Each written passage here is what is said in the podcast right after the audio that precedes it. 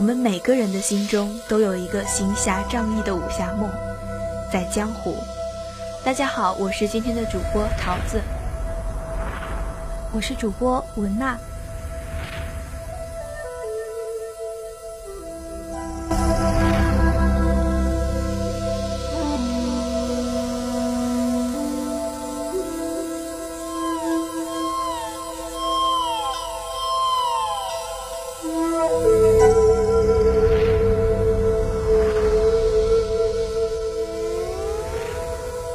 时候，我们跟随电视里的大侠们一起仗剑江湖、行侠仗义；长大后，我们在这些经典的歌声中梦回童年。多年以后，也许我们都没有成为那个武艺高强的英雄，但在平凡的外表下，我们仍有一颗铁血丹心。我剑何去何从？爱与恨，情难独钟。我刀割破长空，是与非，动也不动。那是一个刀光剑影的世界，一不小心就会丢了性命；那也是一个爱恨情仇的世界，不留神就会失魂落魄。武侠梦的魅力不仅在于侠义，还有那侠义背后的一抹柔情。小时候迷恋武侠作品那些令人眼花缭乱的招式和秘籍，降龙十八掌、一阳指、凌波微步、黯然销魂掌、灵犀一指。天外飞仙，凤舞九天。年岁渐长，我们逐渐明白，这些招式只是存在于想象中的世界。然而，就是这些流光飞舞的时光，却是我们记忆中最无邪的珍藏。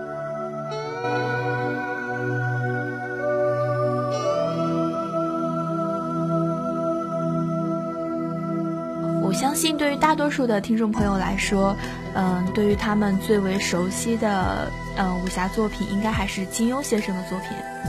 对啊，金庸先生的不少作品都被搬上了荧幕，比如《神雕侠侣》《天龙八部》《雪山飞狐》，还有《射雕英雄传》啊，《侠客行》啊，还有那个《书剑恩仇录》等等等等。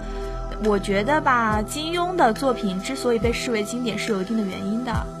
然后，嗯，其实初中的时候，我们当时的课本学了一篇江淹的《别赋》嘛，其中有一句话是“黯然销魂者，为别而已”。当时就觉得和《神雕侠侣》里面的那个黯然销魂掌名字好接近啊。然后后来看金庸先生的采访，我才知道他的《神雕侠侣》里面的那个黯然销魂掌的名字就是从那句话里面画出来的。金庸先生也不愧是出身于书香门第呀。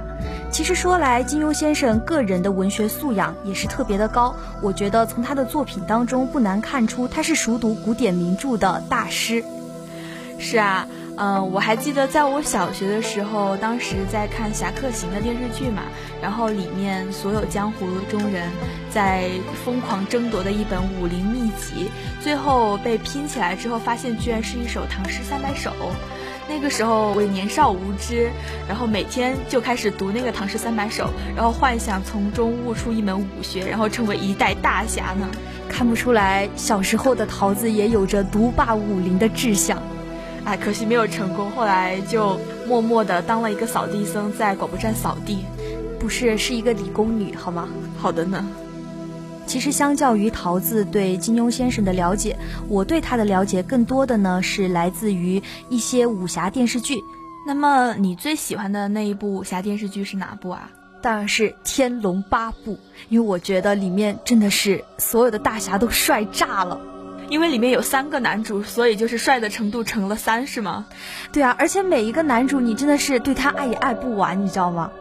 每一个都是割舍不下的心头肉。对对对对对，我其实一开始嘛，小时候看《天龙八部》就最喜欢的就是段誉，因为我觉得就是那种公子如玉，那种温润，还有那种风韵，就是让小孩子嘛，我少女心真的是勃发，觉得好像一辈子能找到那么一个温润的公子哥，真的是足矣。而且他还痴情又专一，对对对，而且还会凌波微步，还多金，对，就是高富帅嘛，是不是？对你遇到什么困难啊，就还可以不弃。对啊，就是，而且我记得当时，呃，段誉不是苦追王语嫣没有追到手嘛，他们最终是在一个枯井里面结缘的。哎，我就觉得是那个枯井很脏，那个段誉的身上全都是泥，可是他就这么抱着王语嫣，我觉得他是那么的帅，就是就是干净，就是依然是公子白衣那种感觉。此时我相信王语嫣身上也没有好到哪儿去，他也没有嫌弃王语嫣呐。对啊，但是呃，年纪稍微长大了一点过后，我觉得我更喜欢的是萧峰，也就是乔帮主。哎，乔帮主英武逼人，非常的英俊。他不算英俊，但是他活得非常的潇洒。其实，在我看来，最符合金庸先生原著中乔帮主的这一个角色的形象，莫过于九七年版的黄日华了。不知道桃子有没有印象？有啊，他当时戴着那个布缠的头巾，在那个呃崖边看日落的时候，我觉得，哎，我的心可能就在他那收不回来了。对他真的是，就是把那种。英雄豪气很恰当的演了出来，而且你丝毫不觉得当时的一些，比如说道具啊、服饰啊有多么落后，你觉得他仿佛就应该是那个样子，而且你能够从他身上读到那一抹隐忍的儿女情长。对对对，呃，我一度以为像黄日华先生的这种。就是也对乔峰的诠释是很难有人超越的，但是我在胡大爷的身上看到了希望。在零三年，周晓雯和张纪中共同制作的《天龙八部》里面，是由胡军饰演的乔峰。我相信很多同学最熟悉的应该是这一版，毕竟黄日华的，呃，九几版的还是年代比较久远了。所以你是在说我们的年纪大了，是不是？还是不小心透露了年龄？就是当时看零三版的时候啊，觉得胡军真的是怎么能那么帅呢？虽然说现在感觉年纪稍微有一点大了，但是他身上我觉得始终是透露着一股英雄气。不知道是不是因为我看了《天龙八部》的原因。其实我心里的男神可能跟你还有点不一样，我倒挺喜欢那个傻傻呆呆的小和尚小虚竹哦，虚竹。你觉得高虎版的虚竹怎么样呢？我觉得高虎版的虚竹有一点过于帅，因为金庸先生他那个原著里面就说的是，呃，形容的小和尚就是鼻孔特别大，然后还有就是眼睛如铜铃。我觉得相对来说高虎就显得有一点帅了。其实，呃，金庸的小说里面很多的男主长得都不是特别的好看，然而被电视剧那么美化了一下，所以，呃，反而成就了我们心目中一个个非常经典的形象。嗯，那相对于九七年版的樊少皇饰演的虚竹和零三年版高虎饰演的虚竹，你更喜欢谁呢？我当然喜欢英俊帅气的了。哦，所以说高虎赢了是吗？对，可是他后来还是呃，因为种种原因进去了，所以我们可能再也看不到这种帅气。但是他演的虚竹还是会永远留在我们心里面。但是说这样，呃，我倒是觉得樊少皇其实也挺不错，因为樊少皇自己我觉得是自带武功属性的，就特别好的就能把虚竹这个形象完美的诠释，而且那个个人形象相对来说也比较符合金庸先生的原著。你这样说，樊少皇他不应该适合任何一个身怀绝技的呃武侠小说的人物吗？嗯，这样说来好像也很有道理。其实我觉得，就九七版的《天龙八部》而言，零三版的之所以那么经典，我觉得是在于它塑造了特别让人印象深刻的一些女性角色。我印象非常深刻，当然就是神仙姐姐。其实那个小魔女阿紫，呃，让我久久不能忘怀。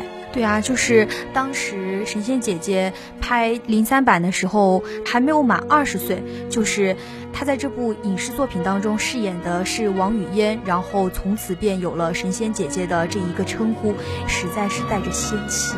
然后后来再加上演了那小龙女这个角色，就是神仙姐姐的形象就更加深入人心了嘛。对啊，而且零三版的《天龙八部》还造出了许多的女明星，我觉得就比如说是演那个阿朱的刘涛，还有饰演阿紫的陈好，还有那个现在由华妃娘娘变红的，当时是饰演的是穆婉清，就叫做蒋欣。我觉得她们这几个女星也通过《天龙八部》火了一把。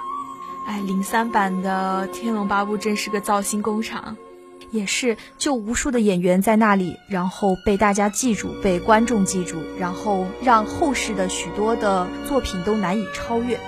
没错，《天龙八部》它的确是一部叙事非常宏大的，呃，一个作品。包括它拍成电视剧之后，大家能够感受到那种江湖上的刀光剑影、尔虞我诈。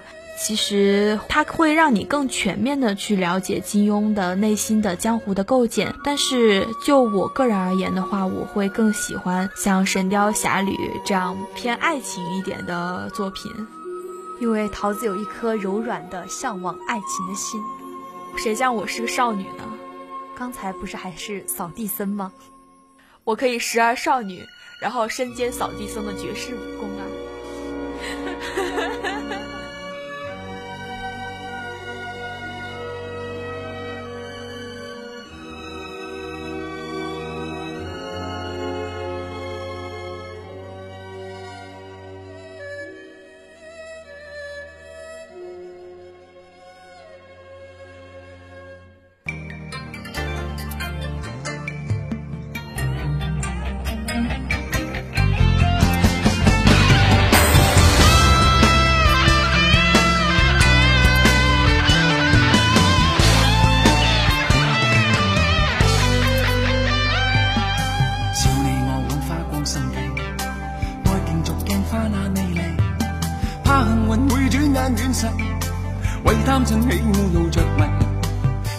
我太贪功恋势，怪大地众生太美丽，悔旧日太执信约誓，为悲欢哀怨妒着迷。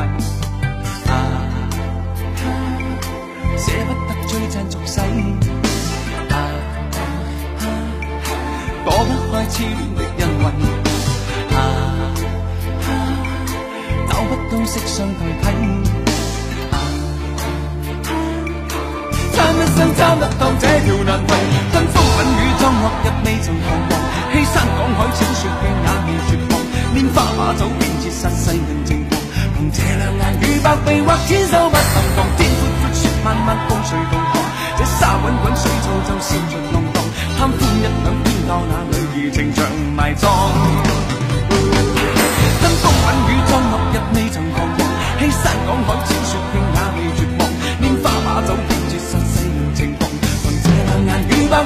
千手不能防，天阔阔雪漫漫共谁同航？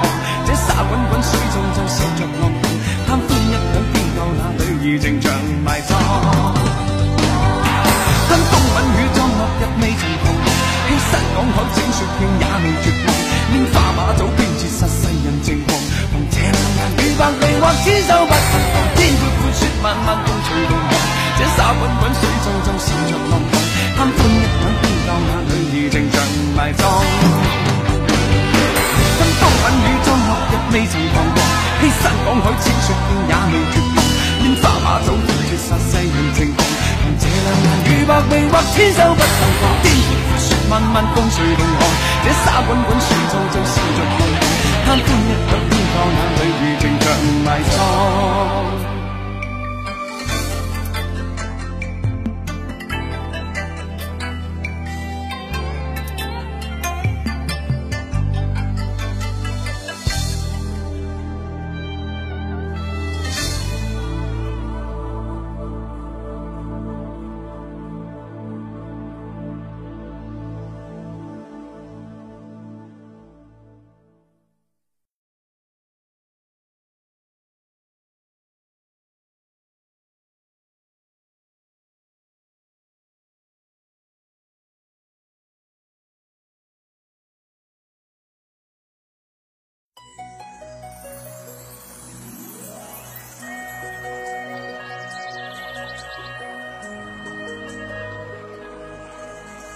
Bye.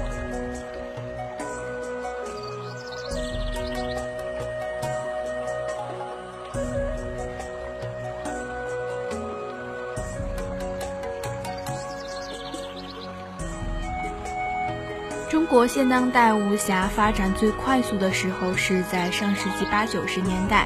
上世纪八九十年代的香港涌现出了一大批的武侠小说家，其中呢，金谷黄良温被称为是最有代表性的五个人。其中大多数的人在排名的时候把金庸放在首位。足见其对新派武侠小说的贡献。那么我们一般来谈到正统的武侠小说的时候，也是呃推举金庸先生为代表。金庸先生作为新武侠的代表人物，对于传统武侠小说的改造和创新是多方面的。金庸原名查良镛，一九二四年出生，是浙江人，现今呢已经九十一岁了。他是一位武侠小说的作家。他在一九四四年考入重庆中央政治大学外交系，一九四六年进入上海《大公报》任国际电讯翻译，一九五二年调任《新晚报》编辑副刊，并写《绝代佳人》等剧本。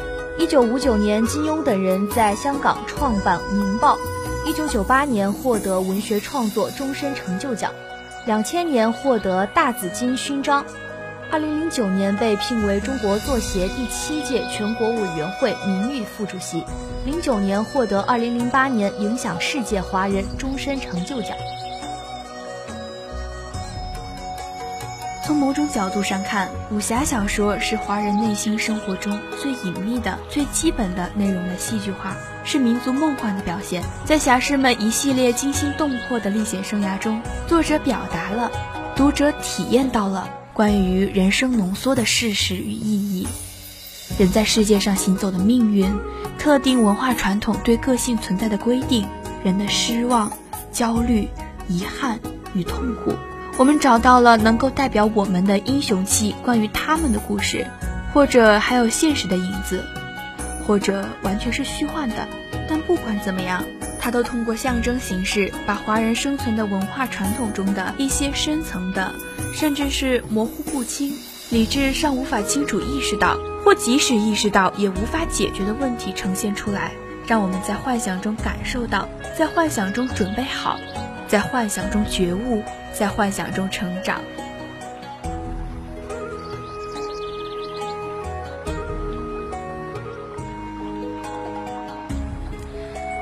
武侠小说是现代华人共同的神话。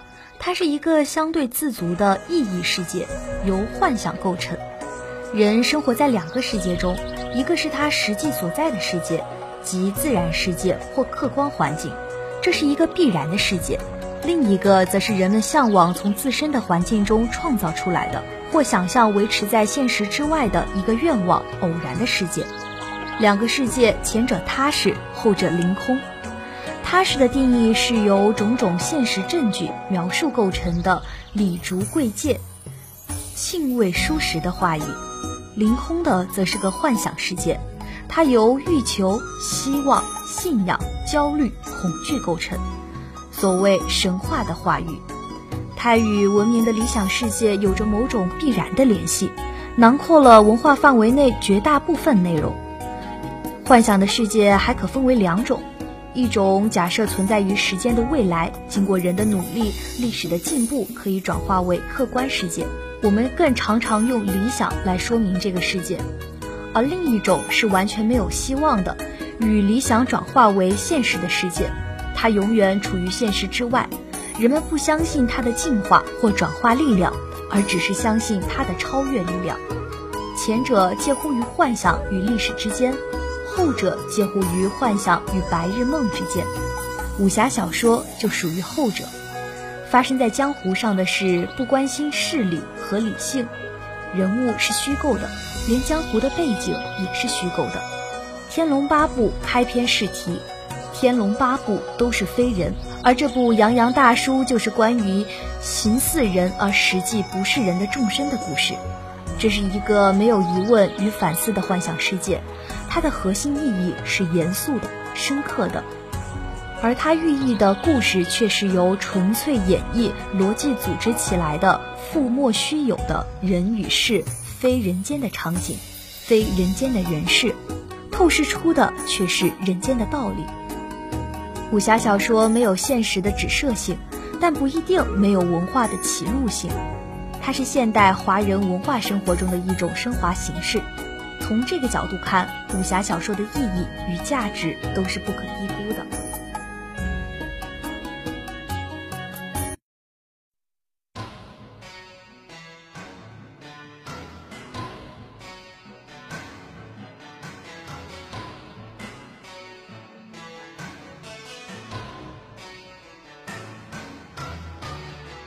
金庸他用他所有的小说都在讲述一个基本意义模式相同的故事，而许多武侠的小说，不管是新的、旧的、港台的、大陆的、古龙的、梁羽生的、黄易的、温瑞安的，他们叙述的情节也是经常重复，比如说比武论剑，哦，还有比如说争一个宝贝，然后最终称霸了武林，是吧？对，然后嗯。一对相互爱慕的情侣就一定是要别离的，然后在有的时候还是会重逢的，是吧？然后聚会的时候就呃大打出手啊，然后一言不合啊，对对对，每一次聚会总会打架，所有的聚会就是啊《天龙八部》里边那个聚贤庄嘛，人家好不容易聚一次，啪啪啪又打起来了，是吧？所有的客栈里面都免不了被打架，我也不知道那些客栈为什么这么结实。对啊，我觉得就是。后面不是有很多影视剧拍金庸的作品吗？我觉得那个客栈真的可以重复利用哎。对，而且有无数间客栈都叫悦来客栈。对对对，而且所有跑堂的那个小二啊，我觉得他们消息都是江湖上最灵通的。对呀，远远超过了江湖百晓生。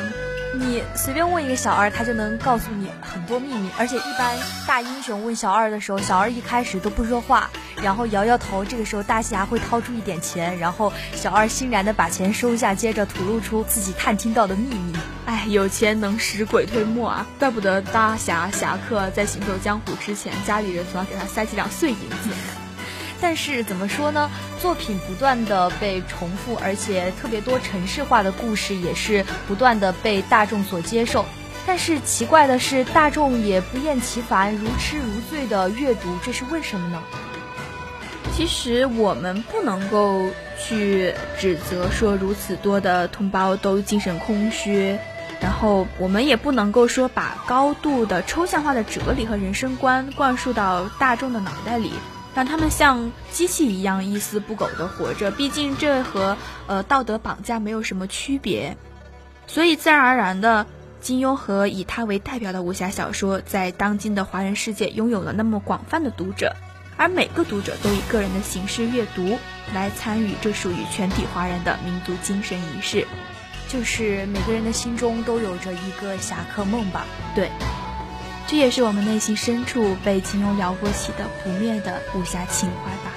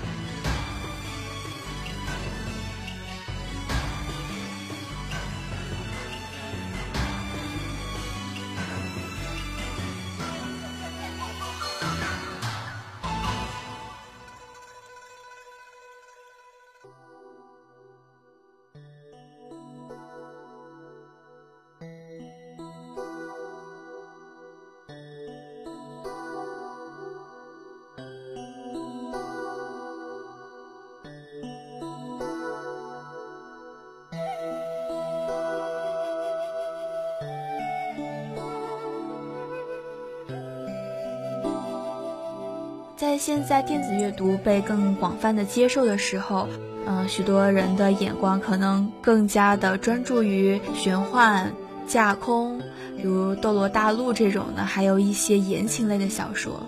像我这样比较忠实于传统武侠的读者，可能越来越少了。对，大家现在仿佛是更习惯于在这一些较快速。或者是说较符合现在阅读习惯的一些书目当中去找寻自己幻想中的一个世界吧。我记得我们老师上课还时常唏嘘说，现在的孩子读武侠的人越来越少了。但是我自己也蛮喜欢看武侠的嘛，我也看玄幻。我觉得其实玄幻当中有许多的精神，也是武侠小说当中所有的。那么桃子，为什么你会更喜欢于看武侠呢？嗯，我的武侠可能更接近于传统武侠，而不是现在一些比较速食的一种嗯玄幻类的，就是呃像什么龙霸天啊这种的。但是武侠。我真的是从小看到大，它是我一直陪伴我的一个东西。为什么我一直都这么喜欢读武侠？我觉得它在我心里的一种精神内涵是这样的，就是一句比较经典的解释是说：救人于恶，正人不沾，仁者有乎？不计信，不背信，义者有取焉。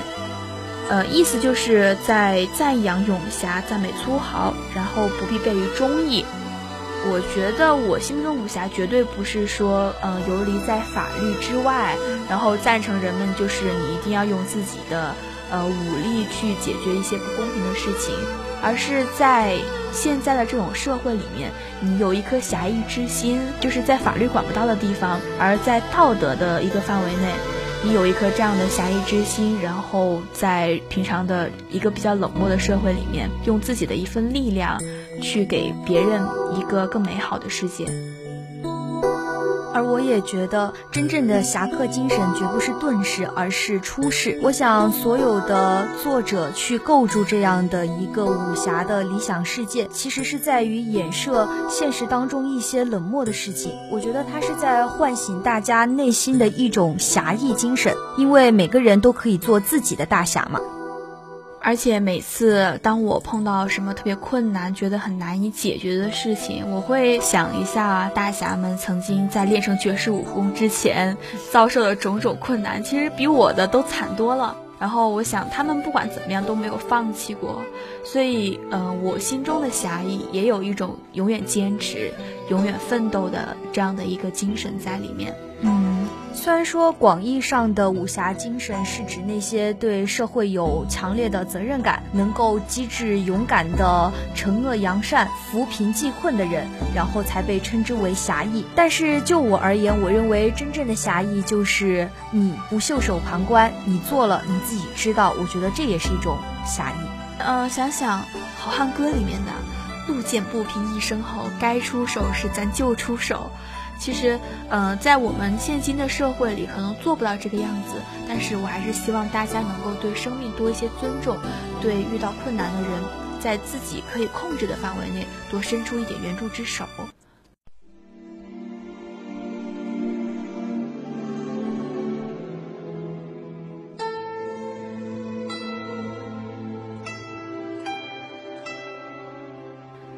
我想，江湖两个字。从来没有明确的定义，但是那个地方它就隐藏在青山绿水、荒野平原之间。它是缥缈盛大的别处桃源，那里有琴瑟和谐、暮影归舟的温柔，也有日出东山、长啸在天的豪情。只有那里，还有烈酒互酬、生死相托的男子，还有平江一生休、进军一日欢的女子。这是我们共同的梦想。这个地方就是我们的江湖。好了，各位听众朋友们，本期的节目到这里就要跟大家说再见了。我是主播文娜，我是主播桃子。在咫尺天涯的江湖里，你我素未谋面，但如果有一天我敬你一杯酒，